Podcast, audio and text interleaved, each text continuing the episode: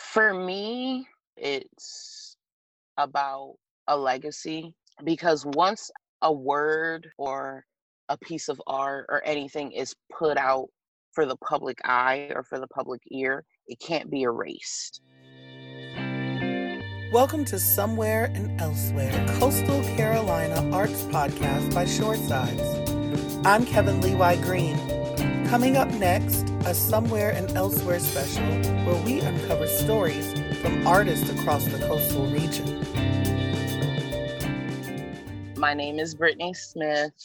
I am of Afro-Latino descent. Um, I actually wrote this piece because I had gotten into an argument with a guy that I was dating. And I remember I had a conversation with my brother, and I was like, you know, I want to write about the angry Black woman. And I was trying to go on the notion of Black women are soft and they're beautiful, and make it seem like we were these delicate flowers and blah and all that. And my brother was like, no, you are angry and you have every right to be angry. So the name of it is called They Call Her Sapphire. I actually chose the name um, based on an old show called Amos and Andy in like the early nineteen forties, if I'm not mistaken. They introduced a new um, lead female character named Sapphire. She was just like this very sassy, very headstrong, very confrontational, and every darker skinned woman that was put into any type of show or movie from that point forward, they were always coined as the angry Black woman, and nobody really takes the time to bring light to these microaggressions. I guess that's what I was looking for.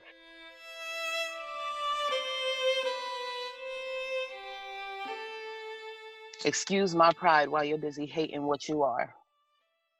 You see, they like to call us the angry Black women, but my sister, that's just what we are. And I don't take the title lightly, and nor do I bother to take offense. I've just learned to answer to the name boldly while I'm out here demanding my respect. From this loud, cackling voice, or to these big fish eyes, or how about my round onion booty, or my thick dimpled thighs and this big round nose, or these soup cooling lips, or how about my fat wide feet, and I gotta thank my mama for these baby making hips, or these ashy dry hands that get wrapped up in this coily nappy hair, and the dark pores of my sun worship skin, you would see my ancestors despair. I mean, they labored, they burdened, they built us this land. Don't you know that they set the foundation so that we become everything that we can? I mean, from the chains and the whips and all the crowns that were stolen. And of course, nobody wants to talk about that master-bred son that was taken before his mother could even hold him. The cotton and maize fields that we worked all day long, but um, little did they know that we would birth nations and become this strong. You see, they tried to take our bodies, but they could never capture our minds. Go ahead and call an angry Black woman stupid, and she'll grab hold of any knowledge that she finds. She taught her children, and she trained them well, and she spoiled them with her intellect. She told them, if you learn everything you can now, one day they will have no choice but to give you their respect. Now, we all know that a group of angry Black women, well, that's a fight that you won't win. Why? Because they have solid rock souls and God's virtue within. I am talking about righteousness, integrity, and everything that is good. I mean, don't you all know better than to fight a Black woman that's sent by God mixed with just a little bit of hood? I mean, her resilience and countenance. I'm telling you that we stand firm in our shoes. We may bend and we'll take a beating, but we are not the kind that's easily bruised. Angry Black woman? No, no, no. Phenomenal is what you should say. I mean, go ahead and try dragging me through the dirt, and I'll spit on it and build my kingdom from the clay. Keep kicking, keep punching. Go ahead and harm me with any weapon that you can find, because when you force me to lay down, I promise I rise up taller every time. Malcolm fought. Jesse marched, and Doctor King stood his ground, and well, Mister Garvey, he went back to claim the land that we originally found. Now, I am not doubting any of these men's work. nor the influence they all had. But trust me when I tell you that their legacies would be nothing without the angry Black women they all had. I mean, the petitions that went before God, all the turmoil, all the weeping. I mean, we couldn't count all the nights that these ladies stood watch over their husbands while they were sleeping.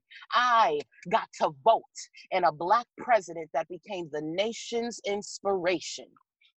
But as a fellow angry Black woman, there's not a soul out here that can tell me Michelle wasn't the one running the nation.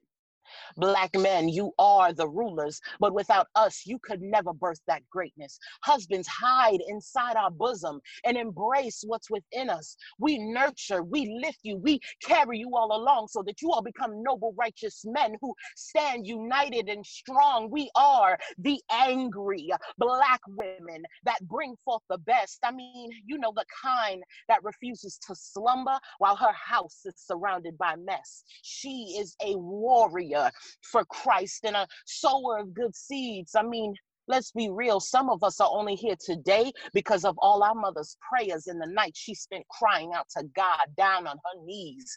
Our anger, it brings progress and hope for our land, the kind of anger that would make you into a prosperous Black man. You all beg for these foreign girls and you disrespect the Black queens that you always knew. But um, tell me, where are your Kim K's, your Chloe's, and your Becky's when the police are out there killing you? Because I never see them rallying and I hardly ever see them protesting. They're asking questions like, who am I and what am I supposed to do? Yeah, those foreign girls tend to love you unconditionally until it means risking their lives out there on the front lines defending you. You know, the girls that get upset and they claim that they want to see change, but I never see them standing up to injustice when racial death is calling your name. You see, I am that angry Black woman that you don't want because I'm always making so much noise. But sweetheart, the power of saving your life is all up in this attitude and in the thunder of my voice. Black men, stop tearing us down while we are out here trying to build you all. When will you men realize that without an angry Black woman along the way, everything that you've ever touched would crumble and fall? I mean, love us, lead us, give us the credit that we are due. Haven't you heard that our prayers, they possess the power to move mountains and make things brand new? I mean, we clean up, we'll fix it, we establish organization. I mean, after all, an angry Black woman is the founder of all civilization. I mean, we motivate, we encourage, we stand proudly for our kind. Angry Black women are not just strong in body, but they are foundational by mind. I'm talking about from the sway that's in her walk to the sass that's in her voice, all the history that we stand for, the way we look with such poise. So if you need me to be, then I will be your angry Black woman. And you know what? I'll even claim that name proudly, because I am the type that will scream for my people and I'll rise up for them loudly. I remember I once had a lover that told me I would be so much prettier if I was just a few shades lighter. And then I looked in the mirror and I said, self, when your chocolate is as fine and divine as mine, why on this earth would I ever want to be whiter? You see, they tried to keep us quiet and they made us think that we were nothing. But oh, how quickly you see that everyone scatters when they hear that the queen is coming. Mankind, it can't deny her. And demons, they flee in her presence. Kings, they're born from her flesh, but queens, they're made of her essence. She'll give you hope. She's full of faith, and she has the heart that's made of charity. And I'm telling y'all, till the day that I met an angry Black woman, I had never seen such rarity. She has style and that confidence. I mean, watch her move with so much grace. My head will forever hang high because I've come to realize that there is not a single creature alive that could ever take this angry Black woman's place.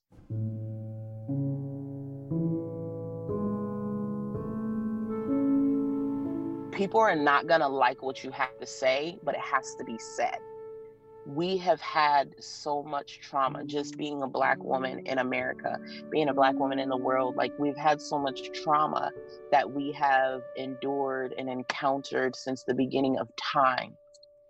We we we do have a voice. Our voice is important, and we really need to start fixing this now so that we don't keep carrying this on, because it's been a generational curse.